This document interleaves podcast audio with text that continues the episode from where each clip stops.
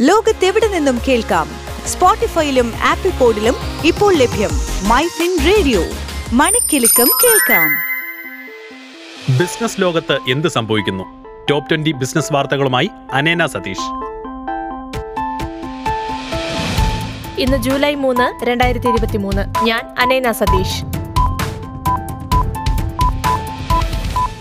ഇന്നത്തെ വ്യാപാരത്തിൽ സെൻസെക്സ് നാനൂറ്റി എൺപത്തി ആറ് ദശാംശം നാല് ഒൻപത് പോയിന്റ് ഉയർന്ന് അറുപത്തയ്യായിരത്തി ഇരുന്നൂറ്റഞ്ച് ദശാംശം പൂജ്യം അഞ്ചിലെത്തി. നിഫ്റ്റി നൂറ്റി മുപ്പത്തിമൂന്ന് ദശാംശം അഞ്ച് പൂജ്യം പോയിന്റ് ഉയർന്ന് പത്തൊൻപതിനായിരത്തി മുന്നൂറ്റി ഇരുപത്തിരണ്ട് ദശാംശം അഞ്ച് അഞ്ചിൽ അവസാനിച്ചു.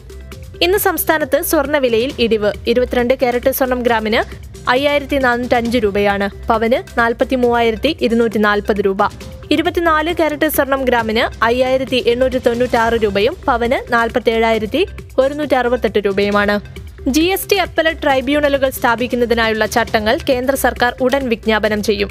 ജി എസ് ടി കൗൺസിലിന്റെ അംഗീകാരത്തിന് ശേഷം ട്രൈബ്യൂണലിലെ അംഗങ്ങളെ നിയമിക്കുമെന്നും Central Board of Indirect Taxes and Customs member Shashank Priya പറഞ്ഞു. അയ്യായിരം കോടി രൂപയുടെ നിക്ഷേപത്തിനൊരുങ്ങി അമൂൽ. പുതിയതായി പതിനഞ്ച് മുതൽ പതിനാറ് പാൽ സംസ്കരണ യൂണിറ്റുകൾ സ്ഥാപിക്കുവാനാണ് കമ്പനി ലക്ഷ്യമിടുന്നത്. മഹീന്ദ്ര ആൻഡ് മഹീന്ദ്ര പാസഞ്ചർ വാഹന വിൽപ്പന ഇരുപത്തൊന്ന് ശതമാനം ഉയർന്ന് മുപ്പത്തിരണ്ടായിരത്തി അഞ്ഞൂറ്റി എൺപത്തെട്ട് യൂണിറ്റിലെത്തി. കേരളത്തിന്റെ ആദ്യ എയ്റോസ്പേസ് സ്റ്റാർട്ടപ്പായി ഐ എയ്റോസ്കൈ കുറഞ്ഞ ചെലവിൽ വാർത്താവിനിമയ ഉപഗ്രഹങ്ങളും റോക്കറ്റുകളും വിക്ഷേപിച്ച് ആശയവിനിമയ സാങ്കേതികവിദ്യയിൽ വിപ്ലവകരമായ മാറ്റങ്ങൾ സൃഷ്ടിക്കാനാണ് കമ്പനി ലക്ഷ്യമിടുന്നത്. രണ്ടായിരത്തി ഇരുപത്തിമൂന്നിന്റെ ആദ്യ പകുതിയിൽ ഓഡി ഇന്ത്യയിലെ റീറ്റെയിൽ വിൽപ്പനയിൽ തൊണ്ണൂറ്റേഴ് ശതമാനം വർധന രേഖപ്പെടുത്തി മൂവായിരത്തി നാനൂറ്റി എഴുപത്തിനാല് യൂണിറ്റിലെത്തി. യെസ് ബാങ്ക് രണ്ട് കോടിയിൽ താഴെയുള്ള സ്ഥിര നിക്ഷേപങ്ങളുടെ പലിശ നിരക്ക് പരിഷ്കരിച്ചു. രാജ്യത്തെ ആദ്യത്തെ ചാർട്ടർ ഗേറ്റ്വേ സജ്ജമാക്കിയ കൊച്ചി അന്താരാഷ്ട്ര വിമാനത്താവളത്തിന്റെ ബിസിനസ് ജെറ്റ് ടെർമിനൽ നേട്ടത്തിൽ ആറുമാസം കൊണ്ട് നാനൂറ് ജെറ്റുകളാണ് ഇവിടെ ലാൻഡ് ചെയ്തത്. രണ്ടായിരത്തി ഇരുപത്തിമൂന്ന് ഇരുപത്തിനാല് സാമ്പത്തിക വർഷത്തിന്റെ ആദ്യപാദത്തിൽ കൽക്കരി ഉൽപാദനത്തിൽ എക്കാലത്തെയും ഉയർന്ന ഉൽപാദനം രേഖപ്പെടുത്തി കോൾ ഇന്ത്യ. ഡിജിറ്റൽ ബാങ്കിംഗ് ആപ്ലിക്കേഷനായ യോനോയുടെ നവീകരിച്ച പതിപ്പ് എസ് ജൂലൈ രണ്ടിന് ലോഞ്ച് ചെയ്തു. ഇന്റർനാഷണൽ ബിരിയാണി ഡേ ആയി ആചരിച്ച ജൂലൈ രണ്ടിന് കഴിഞ്ഞ പന്ത്രണ്ട് മാസത്തിനിടെ ഇന്ത്യക്കാർ ഏഴ് ദശാംശം ആറ് കോടി ബിരിയാണികളാണ് ഓർഡർ നൽകിയതെന്ന് സ്വിഗ്ഗി അറിയിച്ചു.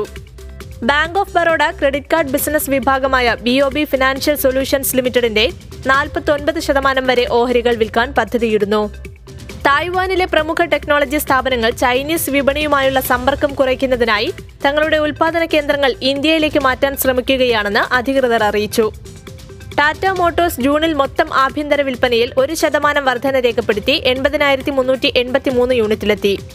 ജൂണിൽ ഇന്ത്യൻ ഇക്വിറ്റികളിലേക്ക് വിദേശ പോർട്ട്ഫോളിയോ നിക്ഷേപകർ എത്തിച്ചത് നാൽപ്പത്തി ഒരുന്നൂറ്റി നാൽപ്പത്തെട്ട് കോടി രൂപയുടെ നിക്ഷേപം. യൂണിഫൈഡ് പേയ്മെന്റ് ഇന്റർഫേസിന് കീഴിലുള്ള ഇടപാടുകൾ ജൂണിൽ മുൻ മാസത്തെ അപേക്ഷിച്ച് ഒരു ശതമാനം ഇടിഞ്ഞു.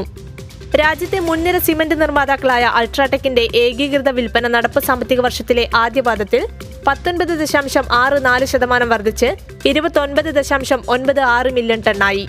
എച്ച് ഡി എഫ് സിയുമായുള്ള ലയനം ശനിയാഴ്ച പ്രാബല്യത്തിൽ വന്നതോടെ എച്ച് ഡി എഫ് സി ബാങ്കിന്റെ മൊത്തം ബിസിനസ് നാൽപ്പത്തൊന്ന് ലക്ഷം കോടി രൂപയായി ഉയർന്നു. ഇതോടെ ടോപ് ട്വന്റി ബിസിനസ് ന്യൂസ് അവസാനിക്കുന്നു.